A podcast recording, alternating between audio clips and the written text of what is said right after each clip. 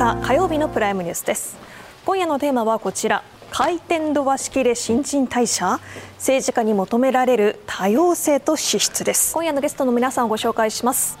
自民党改革実行本部幹事長で衆議院議員の平正明さんです。よろしくお願いします。よろしくお願いします。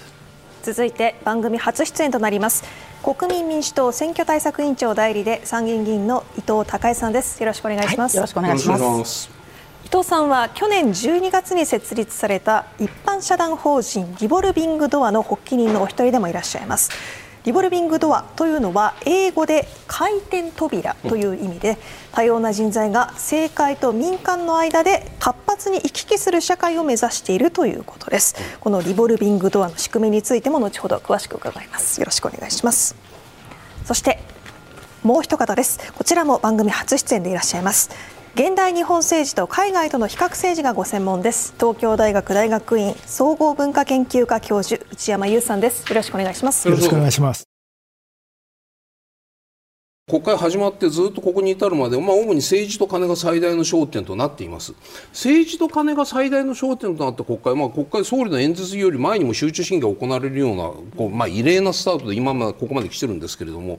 党改革実行本部の幹事長としてねここまでの国会の論議どうご覧になってますか？まあ、これ、最初の本質はですね、はいうん、いわゆるこう政治資金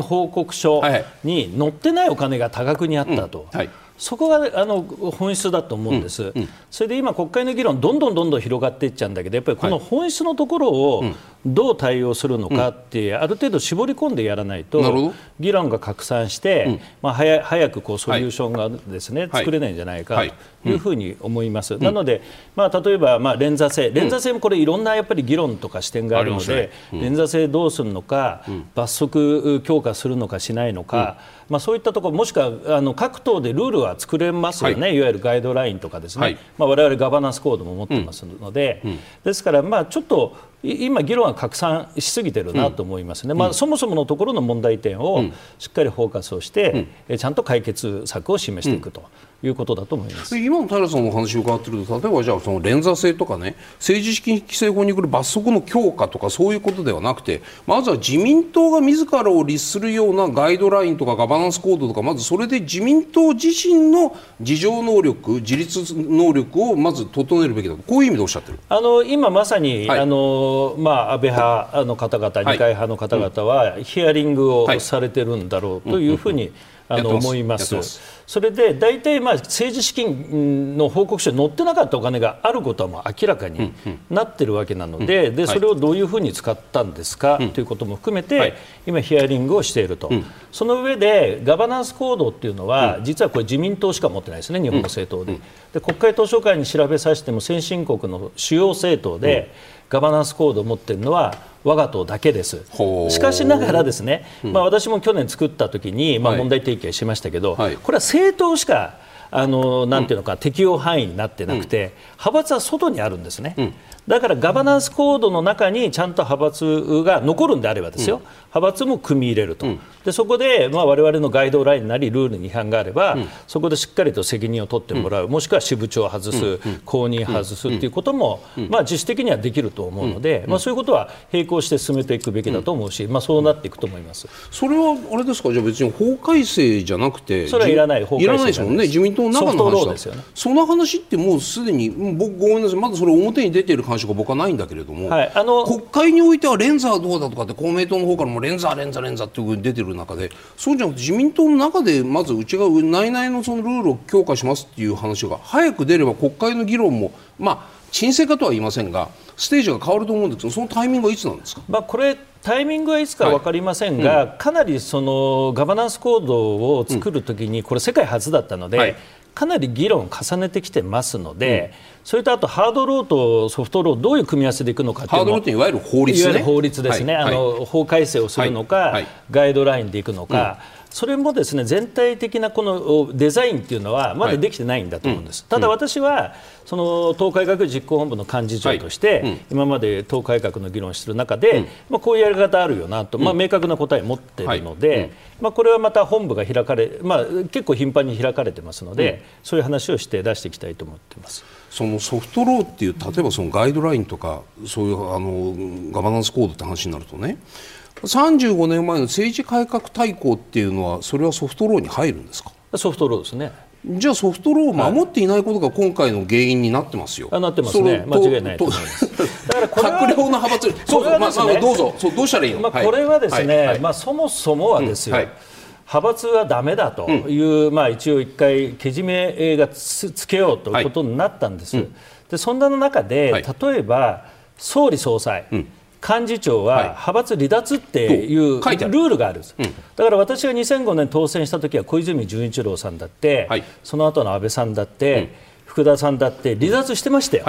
武部幹事長も離脱してた。でこれ、麻生さん総理になるときにこれ、保護にしたんですよ、うん。うん、でこれ、かなり政治改革のときに本来そこでおかしいだろうって言わなきゃいけないのに、うん、まあ、なぜか党はあまりそれが問題にならなかったと、はい、その後二階さんが幹事長になりましたと、しばらく置いて。はい、で幹事長というのはものすごい力を持ってるん。で、やっぱ派閥を離脱してなきゃいけないと思うんですね、うん、私は、うん、でも二階さんって自分の派閥を大きくするために幹事長の力を使ったようにしか見えないです私から見ると。まあまあ、そう、まあ、いや、それ平さんだから、まあ、これ私の個人的な、あの感想ですけども、だからそういう一個一個のところで、ちゃんと、あのなんていうのかなあの声が上がらなかったっていうのが今のこういう結果につながってくるっていうのは自民党は反省我々私も含めてですけどもね、はい、反省しなければいけないと思います。そうするとソフトローの話をねその法律じゃない党内規約の話でもしも今回の問題を収集させる方向に力を持っていきたいとしたら罰則とかねないしはその監視機関とかね。だからそれが自民党の中で議員自民党議員が自民党をこう監視することはできないし当然お手盛りになるだろうってみんな思っちゃってるから今回の政治改革大会の流れを見ても、うん、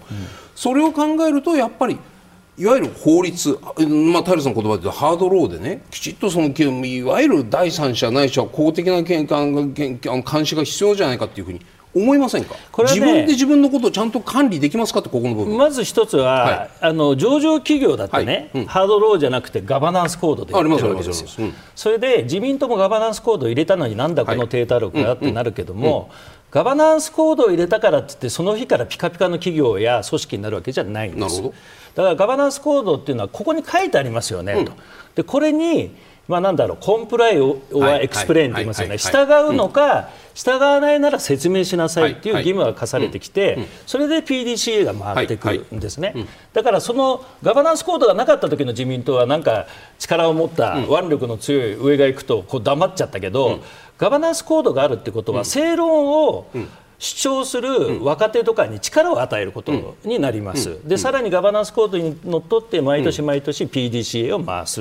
さらにはコンプライアンス委員会もあるということなので、かなり実効性は高まります、ですから企業と政党も同じように行動でやるというやり方と、プラスハードローでやるんだったらこれはすべての政党政治家になるしやっぱり政治活動は自由であるべきだし結社も自由であるべきだし政党は多様性があっていいと思うんですよね。最後のガバナンスは選挙なので、はいどの政党がいいか、うん、だからそういった意味ではこれは広くですね、うん、あの各党会派と議論をしてハードルを作る、う。ん、えでも今回のパーティーの、ね、売り上げのこのキックバックっていうのは、ね、不記載という法律違反だし、はい、もし雑所得だったら所得税法違反ですよそれは別に各党を縛るとそれ強制とか多様性とかそういう次元の話じゃないです。でもね、これだといえば罰則強化にするとなれば、はい会計責任者が、まあ、どこまで罰則強化するのか、うっかりやったけども、うん、これですごい責任が問われる、はい、もしくは連座制ってなると、うん、このこの政治家は不都合な政治家だと思ったある勢力が、うん、いろんななんていうのかな、オプションで、まあ、そのそのあの刺されてですね、うんうん、えー、失脚させるってこともできるので、はい、そもそも選挙で選ばれた人間をそういうふうに、うん、まあなんか不純な動機で、うん、えー、失脚させるようなオプションを増やしていいのかどうかってことは、これ自民党だけの問題じゃないので、うん、これでも裏金をこう裏金と認めない、はい、絶対裏金っていうのを使わない。認めないんですよね、うん。うん、私あの参議院の予算委員会で理事会出てますけど、ある我が党の議員がパネルに裏金って書いてたんですよ、どうどう見ても裏金ですから、はい、あの不記載でも、ねあの故意でも、それがこう過失でも裏の金なんですよ、表の金っていうのは、さっき平先生おっしゃったように政治資金収支報告書に書いてある金だけが表の金なんで,、でそれをそのそのじゃあどうしたらいいんだと、うん、なんなんて書いたら、このパネル認めてくれるんだって言ったら、そしたら、えーえー、ガバナンス不全問題か不記載問題、にしろっていうわけですね、うん、いやでも裏金問題は裏金問題なんです、うん、そこのこうスタートラインにつかなければ、うん、その議論のねソフトだ、ハードだ、ローだっていうね、そこの端緒にもつけないわけですよ、だからこれは裏金だっていうことは、これはやっぱり認めて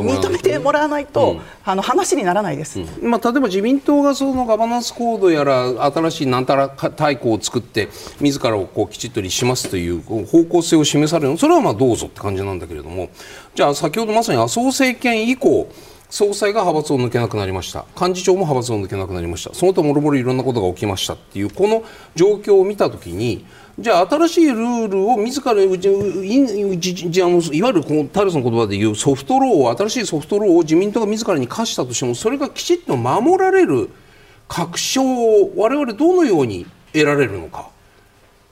まあ、これはもう丁寧に説明するしかないですね、うん、かなりもう自民党の信頼も地に落ちてますし、はい。うんまあ、あやっぱり一つ一つその仕組みとか、うん、あと派閥が本当になくなるのかって話もありますけど、はい、機能的に人事の推薦はしないと、はい、あとお金集めて配ることもしなければ、それはすでに派閥ではないので、やっぱり一つ一つ丁寧にしてでこれすごい時間かかると思います。今回の信頼失墜は、本当にあの大きなダメージだし、うん、なんか一言二言言ってですね信頼回復できるものじゃないので、うん、まあ、説明と行動で、うん、まあ、長い時間かけて信頼回復するしかないと思います。平さんね、はい、地元のその、まあ、商店主とか商工業者とか事業主の人を話す当然する機会あると思うんだけども。はいはい。みんな怒ってますよね、僕が知ってる人でも、その財界のその経団連のその副会長の方とか、そういう方から、町場の普通の人までね、インボイス、消費税、景気の問題、賃上げだっていうふうに政治からガーッと言われているにもかかわらず、政治はこれかいなっていう、みんなこうですよ、うん、そういうところに関する今、自民党に対する逆風って今、実感としてどうですか？あの私自身も中小企業の経営者であの税務署に税務調査にも来られてますので、はいはいはい、多分その町場の人と私は感覚が一緒なので、うん、今回の問題はこういう問題ですと、でこれが大問題です、うん、ですからこれに対してはこういうやり方をしますっていう、であとしっかりやるよと。平出番だなという感じですね。うん、なるほどね。はいはい、内山さんここここまでの話どうお聞きになりますか？そうですね。あのまあハードローとソフトローの関係でいうと、はい、まあ二つ二重構造が大事だと思いますね。つまりもちろんその政党のガバナンス構造大事なんですけど、うん、それを最終的に担保するものとして、まあハードな法律は必要だろう。それはもう最低限のミニマムをその法律で定めてそれ以上のプラスアルファのところを、まあいわばその各党が自分の党はこれだけガバナンスやってますトッピング的に見て、うん、そこでやっぱり有権者にアピールしなきゃいけない、さっきの平さんがあのあの最終的なガバナンスは選挙だとおっしゃったのはまさにその通りで、うん、あの例えばあの企業でいうと、やっぱ株式市場があるわけじゃないですか、はい、そのガバナンスガバナンスがいい加減な企業はもう、あの投資家が逃げていっちゃう、それと同じでガバナンスがいい加減な政党は有権者が逃げるって、こういう仕組みで、いやそういう意味でやっぱ有権者の方も目を養うと、これが大事だと思います。ここからは政治家への信頼度が低下している原因について伺っていくんですが果たして低下しているのかこちらの調査を見ていきます。中央調査社が2000年から始めたものです。国民に信頼されるよう努力してほしい機関や団体こういったものなんですが官僚警察マスコミ医療機関などを抜いて1位国会議員でした。これが70.4%大きく差をつけてしかもこの数字がどんどん上がっているんです。この信頼低下がこの図を表しているわけなんですが内山さん、日本の政治がこれほどまでに信頼されていないのは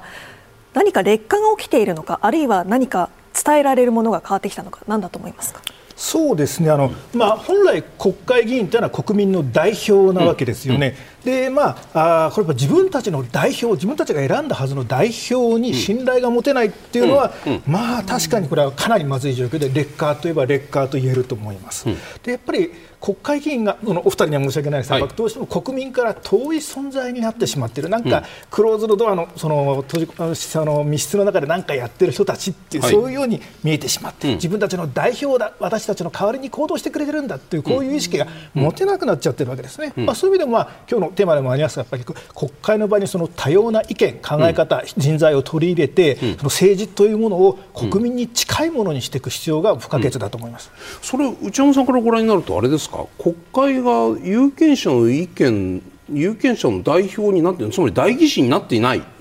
そういう意味ですか？代表として、えー、国民がそういう意識してくれてないそれはこう、うん、選ぶ側の私たちの目利きの問題なのかあるいはこのなんていうんですかねアピールの違いなのか。うんそれはねまさに鶏と卵なんですよね、それはあの僕もいつも言ってるんですが、やっぱり政治家の方ももうそこはきちっとしなきゃいけないし、有権者の方も先ほど申した通り、その政治家を選ぶ目ですね、眼力を鍛えなきゃいけない、これやっぱどっちが先かっていう、まあ、両方からやっていかなきゃいけない問題だと思います。平さん、いかがですか、この70.4%、まあ、やってる側にしてみたら、どう感じるのかっていう質問です、まあ、まず一つは今、われわれ政治資金の問題ありますので、はい、まあ、これ、さらにですね、うん、もっとちゃんとしろっていう声が高まってくる可能性がありますので、うん、まあ、それは真摯に受け止めなければいけないと思います。はい。うん、で今、小選挙区の中で、大体投票率が6割、はい、で私が得票いただいたのは5割ですから、まあ、あの0.6かけるあの0.5であの30%なんですよね、うん、だから結構なんかあの小選挙区でバチッと勝ってるように見えて、はい、実はあの3割の方しか、うん。からしかですね支持をもらえてないっていう現実もあるので、うん、そうすると大体数字が同じような数字になってくるのかなというふうに思います。であともう一つはですね、やっぱり国会議員が何やってるか見えないってよくあると思うんですが、私もこの仕事になって改めてですね、日本のドラマとかせあの映画を見てみて、政治家がなんか正義の味方だったってことはないんですよ、一回も。歴史上。あの歴史上。もうで出てきて、最初はいい政治家に見えたんだけど、結局悪かったねみたいなのもあり、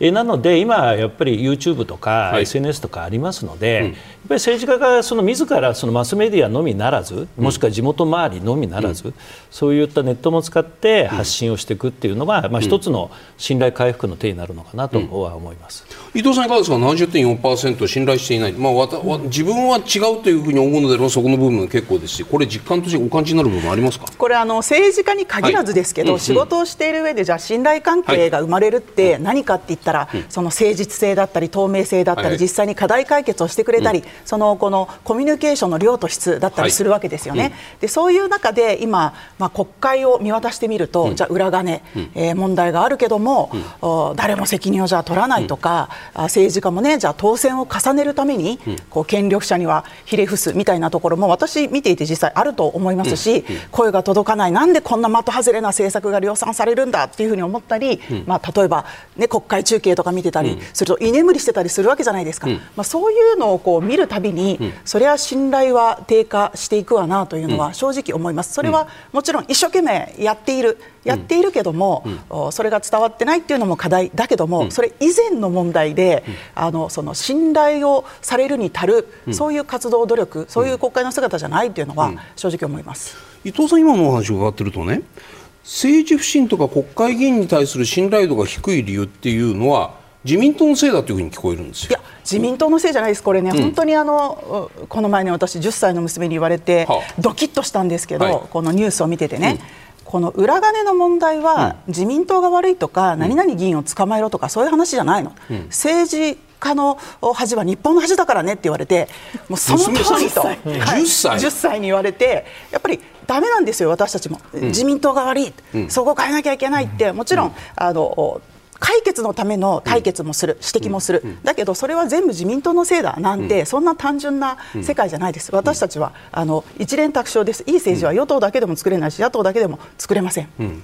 平さん、いかがですか、やっぱりこう、まあ、一般的にでも、例えば政治の問題とかっていうと、メディアもそうですけれども、自民党がやっぱり主語になることが多くて、いい話も悪い話も、打って出るときにも、叩かれるときにも自民党が主語になっていて、それに対して野党はという、その現行的には二次的な扱いやっぱりなっていきますよ。そうするとやっぱり政治不信の根本っていうのは自民党のありようにあるんじゃないかというふうに思う人結構多いかもしれない。まあそれは政府与党ですから、はい、あのかなりの部分は我々に責任があると思います。うんうん、そこの部分っていうのはね。その与党の責任っていうことが例えばですよ政権交代があれば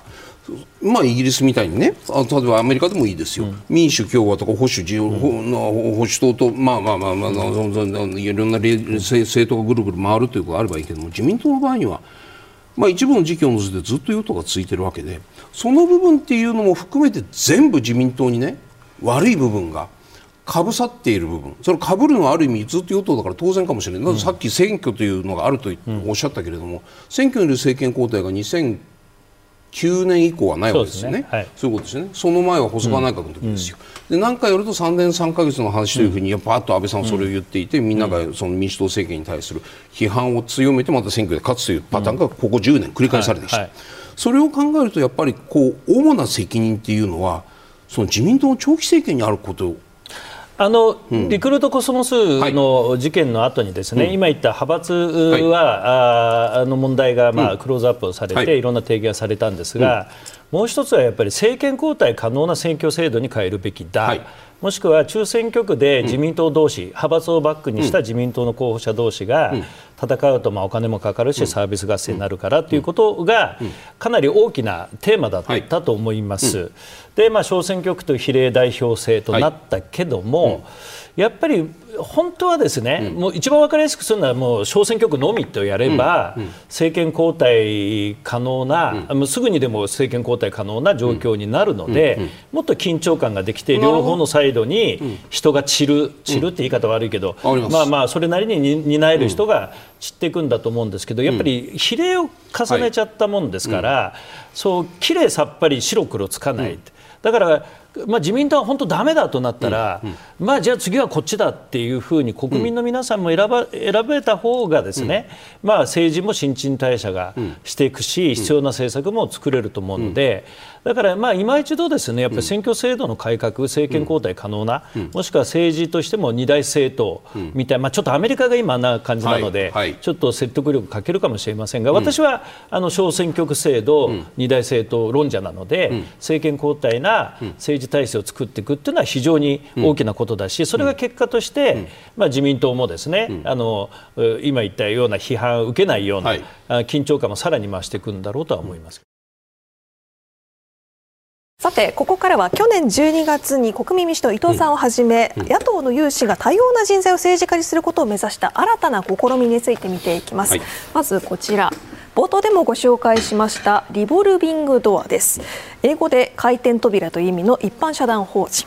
設立に際して伊藤さん人生のひとときを政治家として働くことの意義を可視化し選挙に挑戦する多様性ある人材を育てなり手不足などの課題解消につなげたいと語られていますが、この改めて現状どういった課題があってこの設立に至ったのかいかがでしょうか？やっぱりですねあの国会私何にもあの2世3世でもありませんし、政治を学んだわけでもありませんしあのある日突然あの娘の耳の障害がきっかけで政治家になってここに来たらですね、うん、あまりにもこの同質性の高い人たちの集団にびっくりしたわけですよ。うん、で今私はその女性議員を増やすとか、まあ、党の選対もあの預かっているものですから、あの政治家ってやっぱりなりたい人よりしたい人なんでね口説くわけです、うん、やりませんか、うん、なりませんか、うん、そうすると決まって断られるのが、いやもう政治家なんてなったらもうえらい目にあって、もう家族中不幸になって一回バッジをつけたらこのバッジを守るためにいかなることもしてね本当にあの恐ろしい人生になると、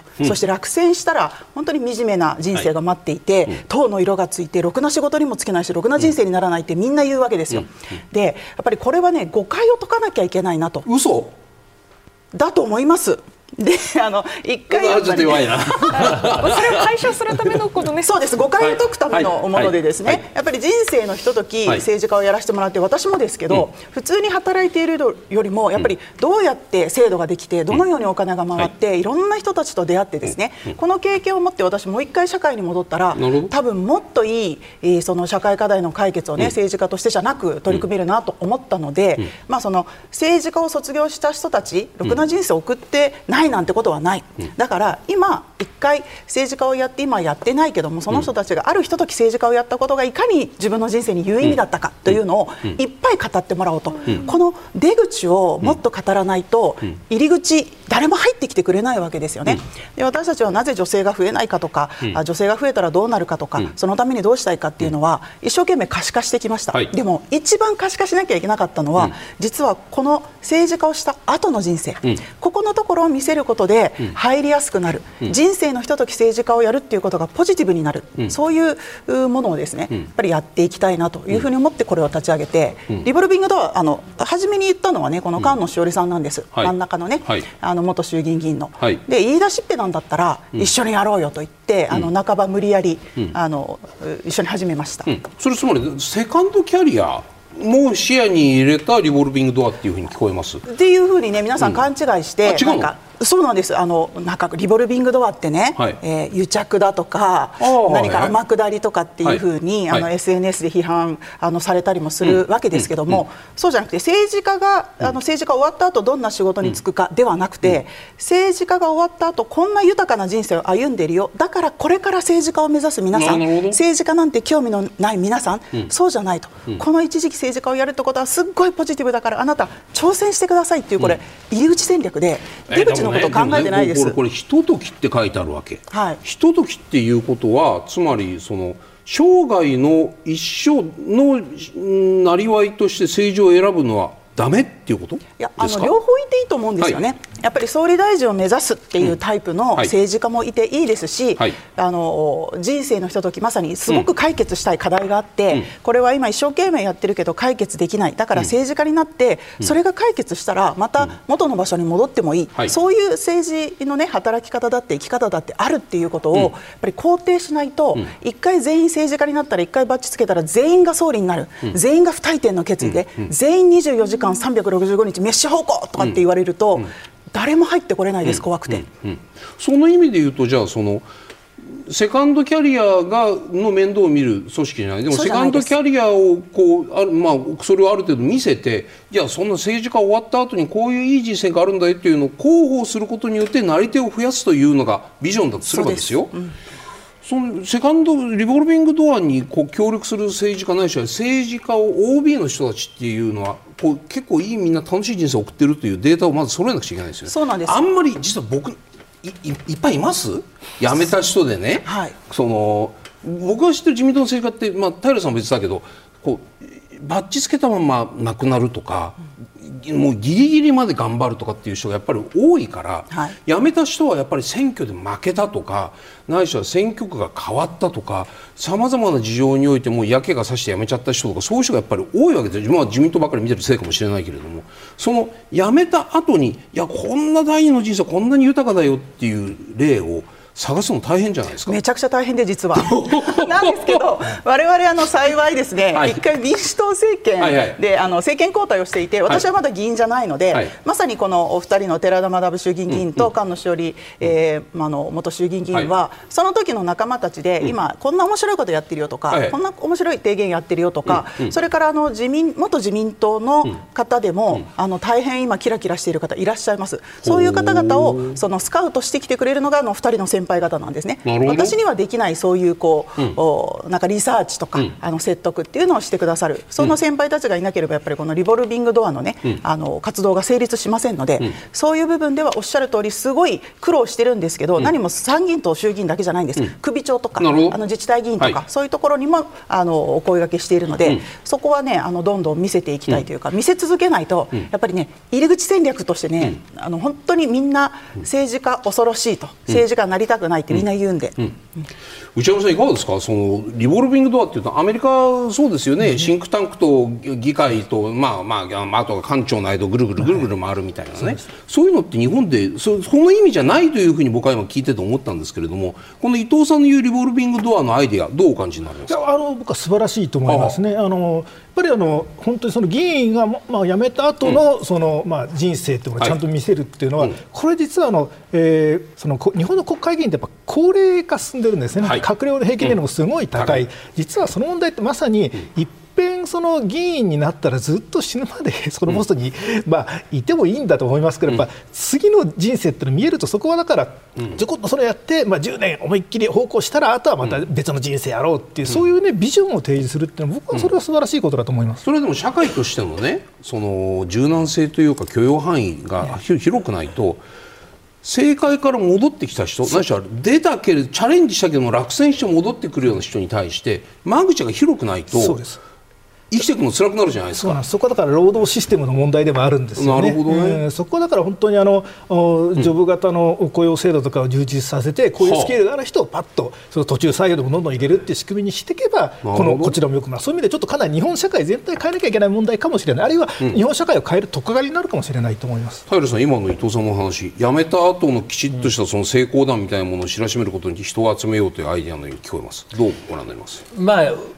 同じ悩みを抱えていて、本当にこの人に出てもらいたいっていう人は大体今断られてる感じですよね、はい、だからリクルートできないですよね、うん、だからまあ、まあ、このリボルビングドアがどこまで効果があるかちょっと正直わからないけど、はい。はい、いろんな試みをやってみるっていうのは、うんすごい重要で、うん、まあ、でも菅野さん弁護士だから弁護士は潰し聞くんですよ、うんね、正直言って、だからその人たちは別にやらなくてもどうにでもなりますねって話だけど、それ以外の人たちをどうするのか。ただ一方で、衆議院は小選挙区なんで、はい、今議員やったけどもう俺辞めるわっつって、うんうん、しばらくして俺戻るわとかそういう世界ではないので、うん。はいはい、ただ一方で今回の京都の松井さんみたいに、まあ、政府の官邸で要職をやり、しばらく民間に行き、でそこから首長になるっていうパターンもあるんで、まあ、いろんなケースがあってもいいかなとは思います。であんまりしがみつくのはよくなくて、だからあの議員年金もまあなくしてですね今、国民年金になってるわけで、う。ん、だから結局、なんかずっと惰性選挙それなりに強くなっちゃうとずっと惰性でやっちゃうみたいなところがあるので、だからこれはやっぱり少し新陳代謝をですね加速する必要があるだろうと思いますね、ちなみに伊藤さん、このリボルビングドアのところにこうまだ始まったばっかりなんでしょうから、はい、誰か来てますかっていうこの当たり、触り、うん、なんかこうあじゃあそういう話はちょっと聞いてみたいんだけどっていうなんか政治家志望の人ってなんかこう何人かも来てるんです政治家志望の方もい。るんですけど、はい。はい、それよりも私も一緒にやりたいっていう元政治家の方からの連絡があるんですよ。で何かこうずっともやもやしてて、はい、その私たちその権力っていうと、うん、なんかこう汚らしいものというかこう、うん、黒いものというような感じなんですけど、うん、本当の意味の権力って、こう自分がいっぱいの声の中から一つのこう普遍性を見出して、それを自分についているバッジや、自分のスタッフとともに変えていくっていうのが本来の権力であるはずなんですよね、別に口利きとか利権誘導じゃなくて、でその権力っていうのを一度でも行使した人っていうのは、やっぱりこう違う仕事をしていても、やっぱりかなり社会課題にコミットしていたりこれだったらこの人に話聞き行けばいいのにとか、その自分のその身の置きどころ、心の身の置きどころみたいなのがねもやもやしてた人多いのかなと思って。前言えない？誰か。いや全然言ってもいいですけど。なんかもしもし多分見てる人って具体的にその議員辞めた後にそういうモチベーションを持っていてなんかこう政治家やってた時の思いを語っている人って誰だろうかなってだから今市長になってなきゃ松井浩二さんとか思っちゃうんだけど いや、まあね、名前ね言おうと思ったんですけどやっぱり本人の賞だけ言ってないと言いにくいですよね。そうですね。はい、CM 中に言います。ちなみにこうこうなんていうんですか政治家志望の方でこういう人に来てほしいっていうのはあるんですか？なんか例えば先ほど同質性の高い集団で今議員はいるっていうふうに感じたっていうことですけど、こういう経験してる人に入ってきてほしい？私ねあのまあよく普通の人鍵括弧普通の人って言いますけど、できればですね。本当に悲しい体験をした人とか、うん、理不尽な体験をした人、うん、そういう人にねあの実は政治家になってほしいと思ってるんですよ。っていうのもその時すごくやっぱり苦しかったし悲しかったし、うん、でもそれを乗り越えて多分今があるわけですよね、その時に何が必要だったかどんな制度が足りなかったのか、もう答えを持ってるわけです。だからそれを持って入ってきて、うん、えー、それをちゃんと作って制度として確立して、私1期じゃ少ないと思ってるんですけど、少なくとも2期ぐらいやると、1期目に種を植えて、はい、2期目見事に芽吹きますから。そういうものをあの実現して、うん、えー、いうそういう人生もいいんじゃないかぜひだから理不尽な思いをした人悲しい体験をした人入ってきてほしい。自民党にもガバナンスコードがありまして、はい、そこで多様な人材の育成と登用について書かれています、うん、これなんですが女性や若者の声も十分反映された政権、政党運営を実現するべく多様な人材の積極的な育成と登用に注力すると、うん、ここに書かれているということはそれだけ問題意識があることなのかなと平さん思うんですが。うんまずこれ若者のところで言えば、我々リリバースメンターという仕組みを入れていて、で台湾ではオードリー・タンさんが若い時にリバースメンターをやっていて時の大臣にアドバイスをしてた。リバースメンターっていうのは普通のメンターっていうのはまあ先輩が後輩をメ,、ンタリングするんだけど、若い人たちがそのボスだったり、そういった実験を持っている人をメンタリングするのをリバースメンターっていうんですが、自民党10人ぐらいのリバースメンターがいてですね、まあ、非常にあの我々勉強になりますよね。それごめんなさい。その10人っていうのは非議員、はい非議員です。非議員で大体19歳から25、6歳ぐらいまでですかね。一番若い子は19歳で今スタンフォード大学の大学院生。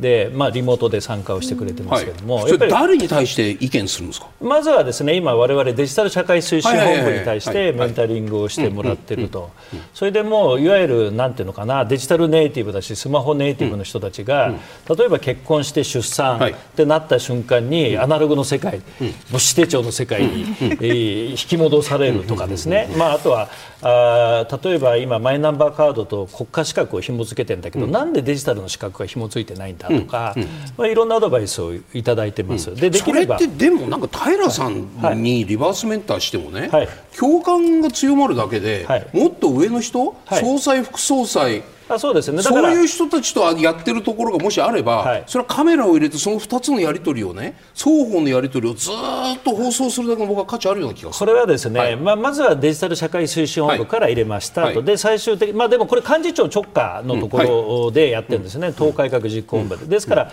幹事長にもいろんな提言を、しています、ということなんです。それで、まあ、あのあるマスコミの方からこれいい取り組みだからっつって結構取材されたんですけど、いざそれを発表するときになったら、まあ、デスクがなんで与党の提灯記事書くんだってボツになった経緯があってあのやっぱり与党のなんかこんないいことやってますって新聞見たことないけど、まあ、そんな感じかなと思いますがこれ結構面白い取り組みですね。で、その上であと女性の登用は、えっと、去年作ったガバナンスコードなので、10年のうちに自民党の議員は3割を女性にしようという一応まあ現実的な、うん、ただ今までの自民党から考えてみれば、野心的な目標を持っています。でこれはどういうふうにやるかさまざまシミュレーションしたんですが、まあありとあらゆる選挙、まあ、いわゆる州と3の選挙で、はい、毎年あるわけじゃないので、うん、その選挙のたびに、うん、新しく空いた選挙区の、はすべて公募にすると、うん、そその公募で選ぶ議員の半分を女性にしないと、うん、10年間で3割までいかないっていう試算が出てるので、まあ、あのこれはやっぱりちゃんと幹事長室中心にですねガバナンスコードもあるので、それをしっかりやっていくと。で例えば東京で言えば5つの小選挙区が増えたので、そこの公募をやりました。で、まあ、5つのうち3つ女性選びたかったんだけど、うん、まあ、結果としては2つでしたけど、うん、まあまあそういうふうにやっぱり意識を持ってやっていければ、うん、あの実現可能だろうというふうに思ってます、それは女性のこのこのこの例えばね、はい候補者を50%にするとか候補者を30%その機械の均等を目指すなら分かるんだけど結果の均等要するにクオータ制みたいな話ですよ、はい、半分議員議員の半分を女性にするとその数値目標の設定の仕方？アメリカの大学にからアファーマティブアクションみたいなもんででも有職の人たちを一定量が大学に入れるということの問題に制度に対する弊害とか問題点というのは指摘されてるじゃないですか、はい、その意味において数を決めてそこにはめ込んでいくということについては議論はあるんですか？ないんですか？これはですね、はい、なんで多様性が必要なのかっていう本質的な問題で、うん、流行りだからじゃないんです。よ、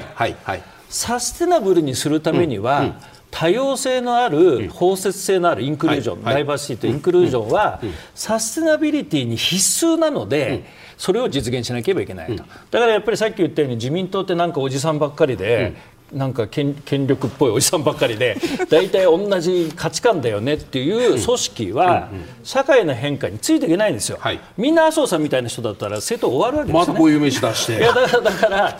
ダメだって。だから多様性っていうのは、はい、政党がちゃんと時代に合わせて生き残るための必須なんです、なるほど。その中での問題意識としての、うん、まあ、10年間で30%足りないじゃないかって言われるけど、うん、本来は半々であるべきなんで、自然な形は、で30%を目指しているということそれ自民党生き残りのための策だということをどのくらい党の中の皆さんが共有しているか、うん、ただ、ガバナンス行動というのはかなり議論をして、幹事長の、直下でやりました。でこれは、岸田総裁のですね、うん。はい、えー、肝入りでやって作ったものです。はい。はいでさらに言うと今までは総裁が変わったらこれなしねとか、うん。はい、幹事長になったらチャラねって繰り返してきたので、ガバナンスコードっていう入れてコンプライアンス委員会っていうのを入れて PDCA で回す仕組みをビルトインしたわけです、だからこれは大企業のコーポレートガバナンスと同じ運営をしている、なるほど。一女性としてはこの、まあ、女性の割合増やすありがたいんですけれども、ある程度質も担保してほしいという有権者の気持ちもありそうなってくると入りやすい入り口設定というのも大事だと思うんですが、そのあたりっていうのは自民党の中で考えあのまず一つはですね、はい、あの今いわゆる子育て中とか出産間際の方、はい、あの出産して間もない方とかのこの子供をお子さんを預かるとか、あとその財政的な支援をするとか。はい。メンターをつけるとか、まあ、いろんな支援策を考えています、でこれは女性候補者だけです、あの党の中ではですね、でまあ、さらに言うと、今、公募やるとですね、かなり優秀な方々が来てます、来ります。で若い人も女性の方も来ます。それリボルビングドアとはちょっと違うじゃないですか。いやだからだからこれはですね、うん、やっぱりその与党で政策やるっていう意味は。自分の考えが例えば私は、今 AI とかブロックチェーンとか成長戦略やってますけど、早きゃ3か月で政策実現できるんですよね、例えば AI セーフティーインスティテュートとか3か月で実現できるんです、でやっぱりこれのやっぱりなんていうのかな価値っていうのは大きくて、まあ、やっぱりやってみたいっていう人はいます、ですから今、私がここのところで東京都連で選んだ候補者とか、北海道から出てる向山淳さんとか、はい、あの本当にいい候補集まってますよね、なるほど。ただ彼女たちが来てあの、落胆しないようにしなければいけないっていうのは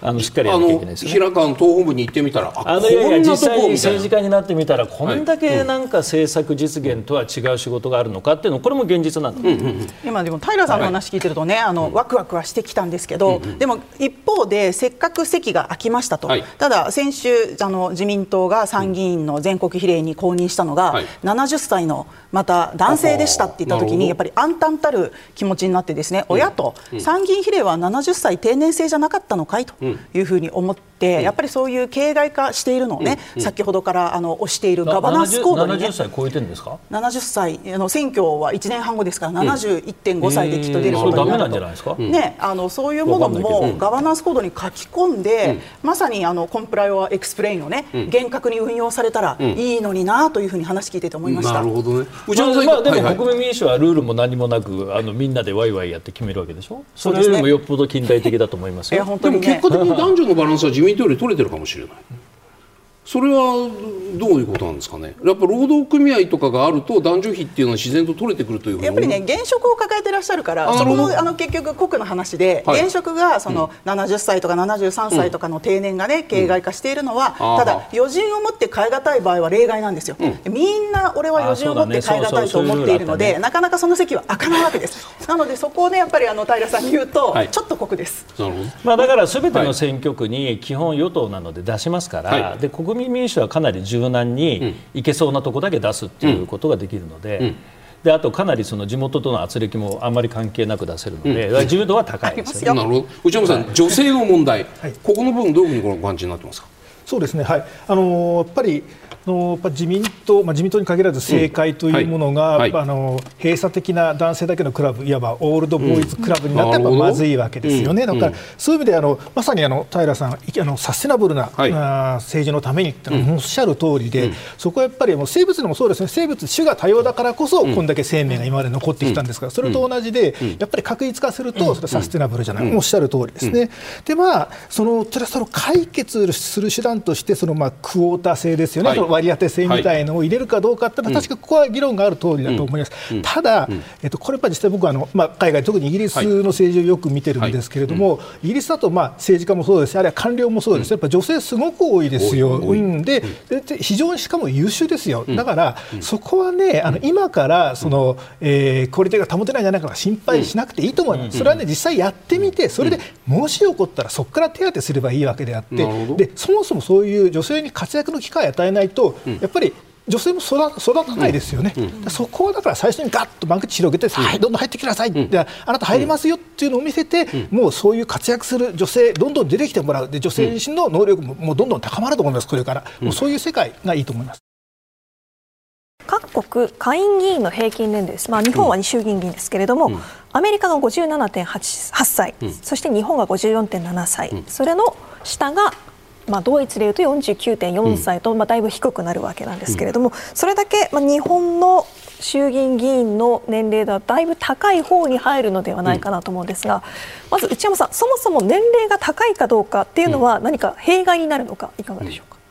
そうですね。あのやっぱり一つはその要するにそのシニアの方ばっかりだと、はい、いや若者が政治の場に出てないじゃないかと私たちの代表いないじゃないかということで、うん、若者が政治から遠ざかっちゃう投票にも行かなくなっちゃう、それによってますます高齢化が進むこれ悪循環に陥ってしまうわけですよね。やっぱ若者の政治意識高めるとか今後の日本の民主主義の将来にとって大事ですから、うん、その問題がやっぱまず一番にあると思います、うん、それは内山さんからご覧になるとその若い年齢の若い国会議員っていうのは若者世代の代弁者いわばその世代の代議士としてね国会にいた方が国民の政治的関心も高まるし政治のそのダイバーシティ多様性も確保できる。そういう意味でおっしゃってる。そうですね、まあ、もちろん必ずしもその若い人が若者の意見を代弁するかで、うん、そうそうなんですよ。多分だからシニアの人たちは、うん、シニアの経験者とかシニアの政治家はね俺だって分かるよ、うん、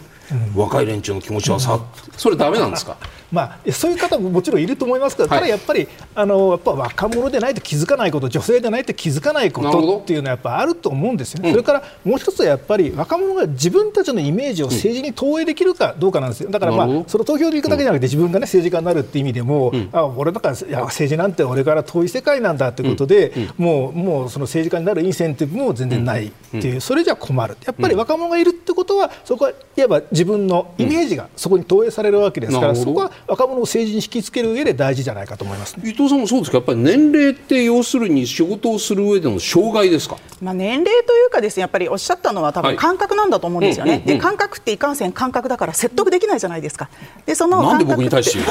説得できないじゃないですか。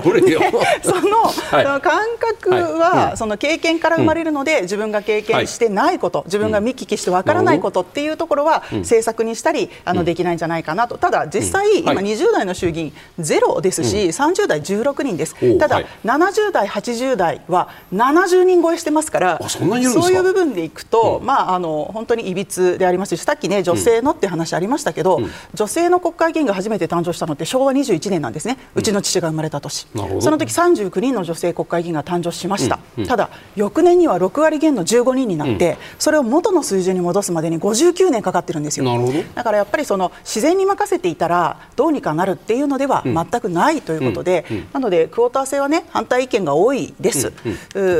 特に国会の中に、はい、であれば高級法じゃなくて時限立法でもいいので、まず増やしてみる、まずやらせてみる、まずこう入ってきてもらう、まあ、そういうようなものをやっぱり決断できるか否か、それが最高意思決定者たちがね、いまだあの年齢が、ね、高い方々がいるので、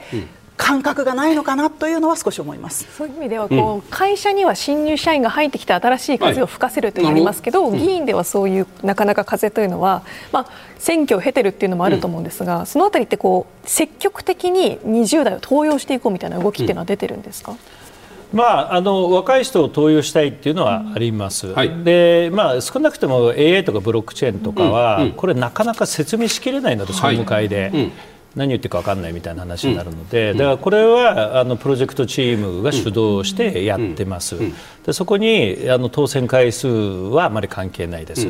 それとまあ議会は多様性なので、はい一律に高齢だからだめだっていう話もなんないし、うん、年齢差別になりますので、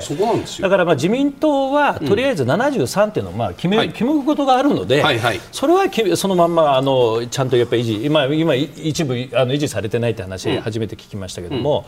うん、まあだからそれは維持した上で多様性でいいんだと思うんですよね。それでやっぱりその人生でいろんな失敗をして経験した人しかわからないこともあるし、それはある程度人生の時間がいるかもしれないし、で一方でデジタルネイティブな若者が多分これから AI ネイティブな若者が出てくるので、そうするとイマジネーションが全然違うんですよね、ソリューションに対する、だからそこはやっぱりちゃんと多様性を持たなければいけないと、で高齢でもし問題があるとしたら、そういう聞く力が弱るっていうかね気が短くなるっていうかね。それって政治家じゃなくて一般人類の共通項の話？そこはちょっと、はい、まあねまあちょっとどうなのかなという思いますけども。まあでも僕、はい、私は議会は多様性なので、はい、いろんな世代からいていいと思いますし、うん、例えばデジタルの世界でいうとですね、うん、自民党は高齢の人は総務会に多いもんですから、そうですね。いわゆるデジタルデバイドに対する配慮が結構強いんですよ。うん。うんなぜなら分かんない人に説明しなきゃいけない。で説明って俺はよく分かんないんだけどちゃんとそういう人にも配慮してくれよなって言われるので総務会。で総務会通らないと法律にならないのでだからそういうのっていうのはやっぱり多様性があるあるからこそです。ねあの実現できるので。はい、一方でこう若い人からするとなんていうんですかねあの言い方悪いかもしれないんですけど議員になるのってコスパが悪いなという人も内閣に入るのに、うん、やっぱ何回も当選回数重ねないといけないとかってそれは崩れると思いますよ。崩れます、うん、ただ今リバースメンターの人たちは本当に優秀で、うん、本当にリクルートしたただまだ25になってないので選挙出れない人たちが多いんだけど、彼らの中で政治家になりたいって人はほとんどいないですよ。なるほど。リバースメンター。それはやっぱりそのコスパも悪い、タイパも悪い。そこを変えるためのこう動きは何がただこれが実際に能力本位で組閣もされるように、はい、でこの間ちょっと試し私なりにですね、はい、組閣をしてみたんですね、若い人たちで、うん。うん、全然できますね。政権回せますね。なので、だからそれが、まあ、そこまで自民党がいけるのかいけないのかっていうことはあると思いますけど、うん、だいぶ景色が変わってくると思います。うん多様性という意味で着目したいのが、世襲というこのまあ特性です、はい、国会議員の世襲について、うん、今岸田内閣20人いる中では10人、半分ですね、これが父親あるいは義理の父親が国会議員という世襲の議員、そして総理経験者を見てみます。1996年の小選挙区制導入以来12人のうち9人およそ75%が世襲議員でした。衆議院議員462人を調べてみます。うんあの参進党以内の親族が元国会議員であることまた同じ選挙区でそれを当選している、まあ、地盤をこのまま受け継いでいるということを考えると、うん、462人中114人、およそ25%が世襲議員だったと、で自民党で見ると35%、うん、立憲民主党では18%国民民主党でも14%が世襲議員ということですが。うん内山さん、まず世襲議員の良し悪しというところ改めて定義していきたいんですがいかがでしょうか？そうですね。やっぱり世襲議員のまあデメリット、悪いところというのは、やっぱりあの政治への参入障壁が高くなってしまうということですよね、はいはい、えつまり政治家の家系に生まれてこなかった人が政治家になりたいと思った場合でも、うん、まあ、いわゆる3番ですよね、はい、の地盤、看板、はい、カバンというこの3番がないとなかなか当選できない、うん、こういう問題があります。うん、あ出していただきましたね、はい、地盤というのは後援会の組織力、看板というのは知名度、カバンというのは資金ですよね、これがあのやっぱり、えー、世襲の方だと、もう親から受け継いであるわけですよね、後援会とか政治団体とか、みんなそのまま引き継げるわけですから、それがそうでないと、やっぱりこういうものを自分で一から揃えなきゃいけない、それはもう大変なコストとエネルギー必要ですよ、まあ、その参入障壁で、えー、が高くなってしまうので、やっぱりその多様な人材が政治に入ってこなくなってしまう、これはやっぱり一番のデメリットです。なるほど。もうこれ逆にじゃあメリットはないのかということなんですが、メリットあると思います。というのは、一つやっぱりあのこれ今言った話のまあ逆の話で、地盤が強いからこそ、選挙が強いからこそ、そんなちょくちょくその近畿月大で近畿課題でその選挙区帰らなくても、しっかりと政策の勉強できる、政策に専念できるという、こういうメリットはあると思います。でもう一つは、まあえー、政治家の家庭に育つとその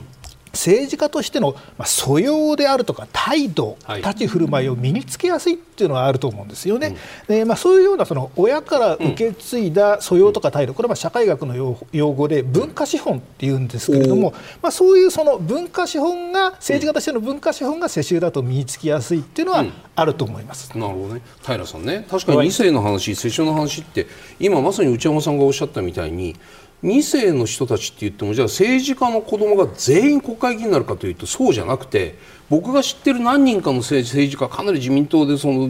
河野に名を遂げた皆さんも自分の子供をあえてこいつは政治家に向いていない。無理だっていうんでその子供はやりたくてしょうがなくて震えて待ってたんだけれども別の人を後継に別の人を後継に指名するケースってありましたよ、うん、その意味において2世というのは問題もあるけれども一方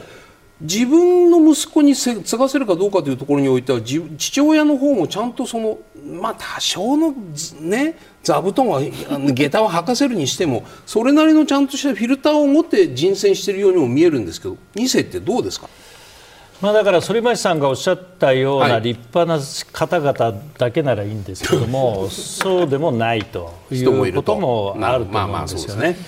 だからあのやっぱりですね、うん、下駄履いて当選した以上は、改革やってほしいなと思ってて、うん、だってそんなに選挙区帰らなくてもいいわけだし、うん、一生懸命お金集めしなくてもいいわけだから。だから私、改革志向のない世襲ってやめてほしいなと思ってそれでも難しくないですか、世襲って既得権益の塊ですよ、難しい。難しいんだけど、一方で、例えば小泉進次郎さんにしたって、はい、河野太郎さんにしたって、まあ、世襲だからこそあんだけ、暴れても許されるわけですよね、ね僕僕なんかやったら即刻クビになりそうな感じだけど だからそういう意味ではですね、はい。はい、あと塩崎さんっていうあの官房長官の息子さんの秋久さんなんかは本当に放送界で活躍して、多分あの人なんかはですね、世襲じゃなかったらこの世界入ってきてくれなかった人材だと思います、だからものすごく、まあ、規制ながらも力を発揮しているので、これはいい世襲だと思います。で問題は、息子だから、うん、娘だからって、オートマティックに選挙区を引き継ぐのはやっぱりだめなんですよ。ここは実名出さないでくださいね。はい。はい、だからちゃんと、ちゃんと公募を経てやんなきゃいけなくて、はい、でよくインチキ公募って僕とか萩生田さんが言ってるのは。公募をちゃんとかませろっていうルールになってるにもかかわらず、うん。うん、お父さんがぎりぎりまで出馬のファイティングポーズをとってて、はい、直前になってやめて、うん、あ時間がないから息子ってこれはだめなんですよ。なるほど。だそういうインチキ公募は撲滅しなければいけないなと思ってる人は多いと思います、まあ、いやだいぶ減ってきましたけどね、だからそういうんじゃなくてちゃんとこあの競争を経て、うん、でしかもそこはじゃあもうこの人しかいないって地域の空気になったら、うん逆に党本部がストックしている候補者名簿の中からピカピカの人を当てて、うん、でそれなりに、えー、選考委員会もあ、まあ、少し中立性も担保した、うん、あの選考委員会を開いて、うん、必ずこう競争を経てから候補者になると、じゃないと、世襲の人もかわいそうで、ずっと世襲世襲言われるわけですよ。言われますよそれ。だからそれはそれでなったんだもん。だからちゃんと競争を経るっていうのは、あの大事だと思います。内山さんね、その世襲の話で言うとね、確かに今みたいなお話ある中で、その世襲で出てきた議員っていうのがどのくらいだと多いのか少ないのか、今、自民党35%、これが多いのか少ないのか、多いから問題だという形に多い35%多いのか少ないのかというのは僕には実感としてわからないんですよ。このなんて言ったらいいんですか？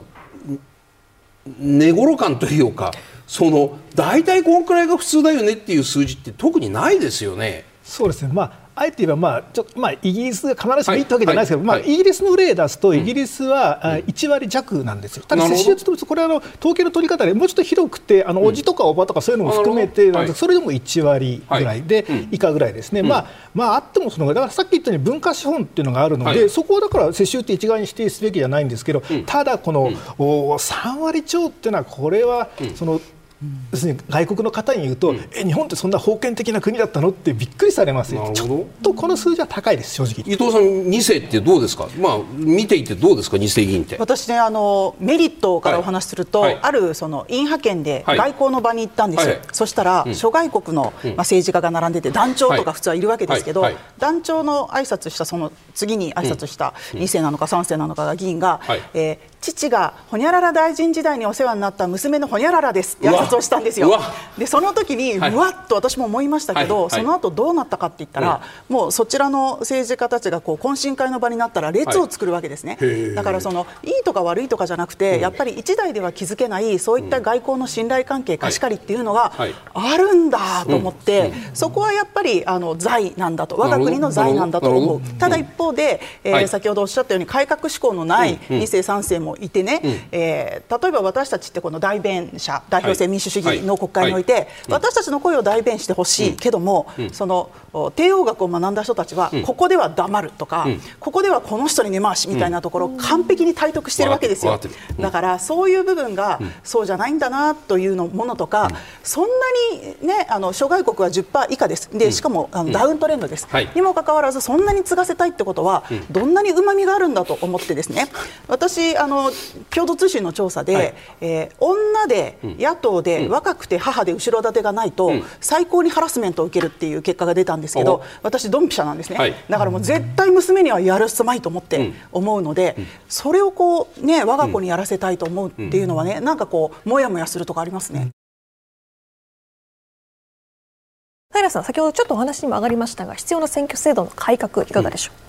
まあ、政権交代可能なですね小選挙区をもっと比重を大きくする、もしくはもう選挙小選挙区のみにするっていうのは一つの手だと思います。ですからその選挙区制度のみならずですね、やっぱり党のガバナンスと選挙区制度とと。でまあ、私が聞いた話だと、まあ、中選挙区の時っていうのはものすごいやっぱりお金かかってた、はい。はい、っていうふうに聞いてます、うん、でそれは、まあ、ファクトかどうかはちょっとわからないですけど、うん、それを聞けばですね今の小選挙区は多分10分の1ぐらいになっているので、まあ、お金がかからない制度には、今の小選挙区は、まあ、少なくとも東京はなっているんだろうと思います、それは小選挙区制度になるということは政権交代のリスクを甘んじて受けましょうと。ああそうですね。ううすね。はい、はい、っていうのは、はいやっぱりもう国民から信信頼を失っているのに政権で居続けるっていうよりは、やっぱり今、時代が早いですから、動きが、やっぱり必要な法律を、われわれ法律を作るのは仕事なので、必要な法律っていうのはやっぱりちゃんとそのタイミング、タイミングで作っていかなきゃいけないと思います。ですから、やっぱり政権交代可能にすると、でお互い緊張感を持つと、それでそれぞれの専門の人材が両方に、うん、あの散らばってるっていう状態はすごい重要だろうなと思います。今、日本の政界そういう環境になってませんよね、ね。政権交代可能ということは例えば外交安全保障とか基本的なところでね、はい、共通の政策基盤がなかったら交代したときにどうなるんだってみんな心配になるからこそ今こういう状況になってるというふうにいう意見があります。そこの意味で言うといきなり今小選挙区っていうのはリスク高すぎませんですからまあ、はい、この選挙区には平がいるから、じゃあ俺はこっち行こうとか、ね、なるほど。っていうことで例えば今私の分野でいうと、まあ、サイバーセキュリティとかね、うん、あのいわゆるアクティブディフェンスってものすごい重要なんですよ。でこれ自民党にはそれなりの人たちいるけどあんまり野党の人から聞いたことないですよね。うん。だからそういった意味ではやっぱりちゃんと防衛、安全保障、外交、サイバーセキュリティ、セキュリティクリアランスっていうのはまあそれなりに常識的な範囲で収まっている2つの政党がある必要があると思います。伊藤さんいかがですか？政権交代可能な選挙制度が必要だというのが平さんのお話。選挙制度についてはどうですか、はい、あの本当比例復活の制度とかがね政治を歪めていると思うので、うん、ここはぜひ、えー、厳しい。それで野党の皆さんそれ言い出したら結構大変ですよ。ですからやっぱりこう今この党に移った方が俺は首がつながるんじゃないかみたいな、うん、そういうものもなくしてですね、やっぱりこう比例復活なしのせ、ね、小選挙区っておっしゃったんで、はい、そういうのはあの制度としてフレームとしていいと思います、ただやっぱり私いつも感じているのが、はい、政治活動と選挙活動が著しい分断があるわけです。つまりあの参議院任期6年ですけど、うん、6年間法律の一本も作ってない人が、うん、選挙期間だけ土下座して声を枯らして業界固めてねであの当選して、そうじゃなくて、はい、その政治活動と選挙活動をシームレスにしていくっていうのはすごく必要で、例えばですけどあの平さんもおっしゃったけどやっぱり政策っていうところにどうやったら、はい、あのね、あの注目してもらえるのかって言ったら、選挙だって、公開討論会とかね、全然やらないじゃないですか。で、選挙のメインはやっぱりちゃんと公開討論会にして、えー、どの人もも逃げない、ちゃんと出てきて自分の政策を言う、それからその政策をちゃんと比較検討できるような、そういうようなプラットフォームっていうのは公で作る、でさらには選挙 DX ですよね、もう一人一人があのポスター貼りに行ったり、証紙をね、検証になって作ったりとかっていうんじゃなくて、そういうものも含めて選挙 DX もする、それから混成政法の見直しっていうのはい。っぱいあります、はいうんうん、えー、その子連れ選挙で、私は公選法137条について、うんうん、あの切り込んであの岸田総理がね、はい、あの画期的な答弁をくださいましたけども、うん、そういうこう我々が子育てしながら立候補できるなんていうのが、無理な公選法の条項とかいっぱいあるわけですね、そういうものを一つ一つ直していく。ただ一番本丸なのは、ぱり24時間戦えますかモデルを政治家も有権者もそれを政治家に反映している以上ですね、多様な人は挑戦されませんので、制度をどうにかするっていう話とともに、やっぱりその政治の当たり前永田町文化も含めて変えていくっていうのは、これはね2つともやらなきゃいけないんです。はい、ここでメールが来ています。東京都の30代の方です。2021年自民党が富山市長選前、2023年大阪維新の会が大阪市長選前に行ったような予備選挙を導入することもぜひどう思われますかということなんですが、まず内山さん、この予備選挙いかがでしょうか？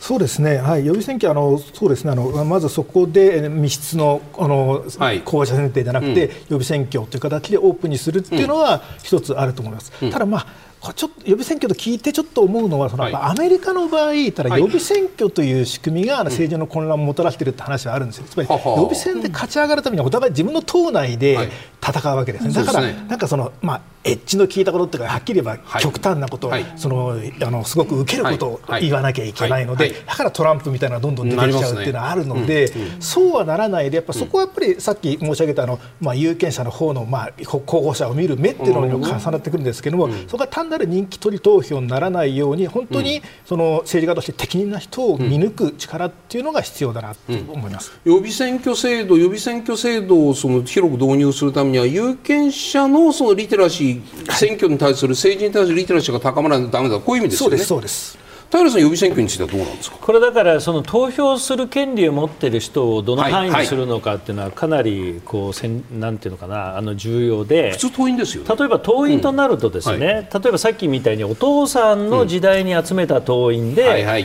息子さんと外から来た人っていうと、その投票する人がみんなお父さんにお世話になった人ってなると実質機能しないのでだからそれをどどう設定するかっていう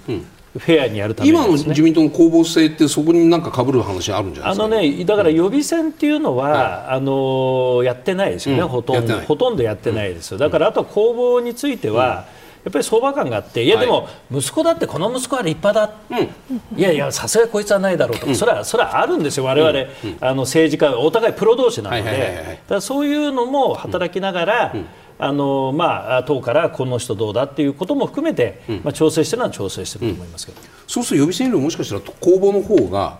なんて言ったらいいんですか既得権をあるもしかしたら既得権を切ることが可能性が高いのは公募の方が高そうにあのだからこれ、党のガバナンスの問題で、はい。はい、ちゃんと自民党から出たいっていう人をですね、うん、その時の選挙区のその時の公募でおしまいにしないでちゃんとリスト化して年に何回かインタビューしてそのやる気も確認してただ、活躍している人はその情報が漏れると、うん、今やってる仕事に影響を与えるのでやっぱりこう秘密を保ちながらちゃんと鮮度のいいリストを常に持っていて、うん、ここにはこの人どうですかかともしくは県連の方も誰かしら出してくださいって言って選んで出して、そこで競争を働かせるっていうのは合理的だと思いますよね、伊藤さん、予備選挙導入これは、まあ、でも野党の皆さんに伺うときに予備選挙っていうのはつまり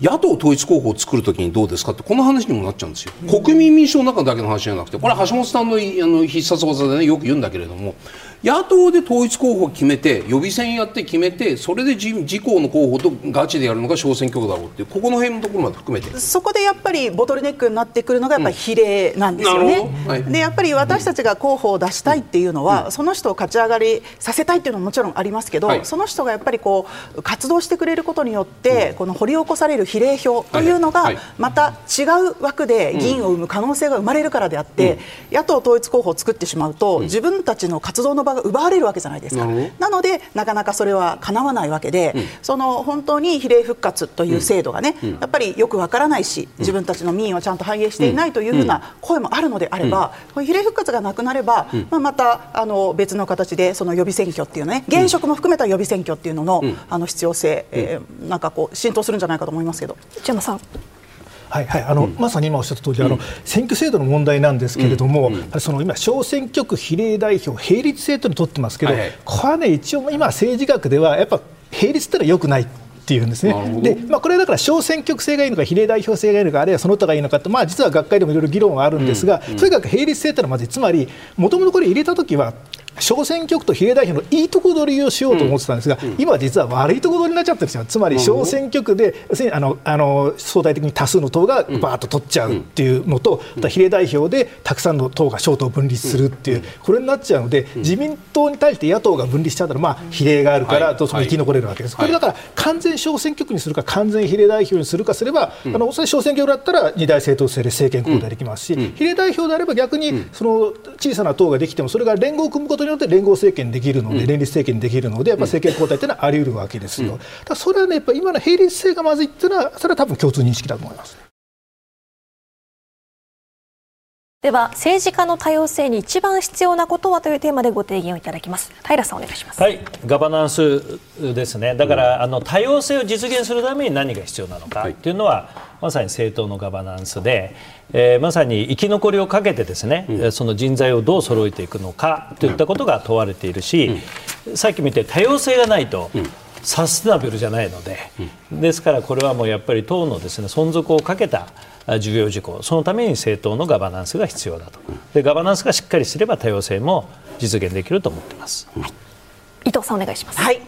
日はもうリボルビングです、はい。あの政治家はですね生涯続けなければ惨めな職業でもあのないし代々受け継ぐ家業でもありません、うん、えー、自分が強く解決したいと願うこと。それを解決するために、えー、議会に、えー、来てもらう。たくさんの若い人や女性も含めいろんな多様性のある方が議会をノックして入ってきてくれた方が、うん、あ議会そのものは多様性を備えてこれはあの民主主義を強くするというふうに思います、うん、はい、内山さんお願いします、はい政治を自分たちのことにということで、うん、まあ、やはりあの多様性高めるためにはあのいろんな人に政治に入ってきてもらわなきゃいけない、はい、そういう意味では、まあ、政治の方とか政党の方も門戸を開くと同時に、政治に参加したい自分たちも政治の場で活躍したいと思う人が増えてもらわなきゃ困る、そういう意味でやっぱりこれも最初に申した通りやっぱり政治っていうのは自分たちのものなんだ自分たちの代表なんだっていうふうな意識をもう高めていくということが決定的になると思います。はい、はい、皆さんどうもありがとうございました。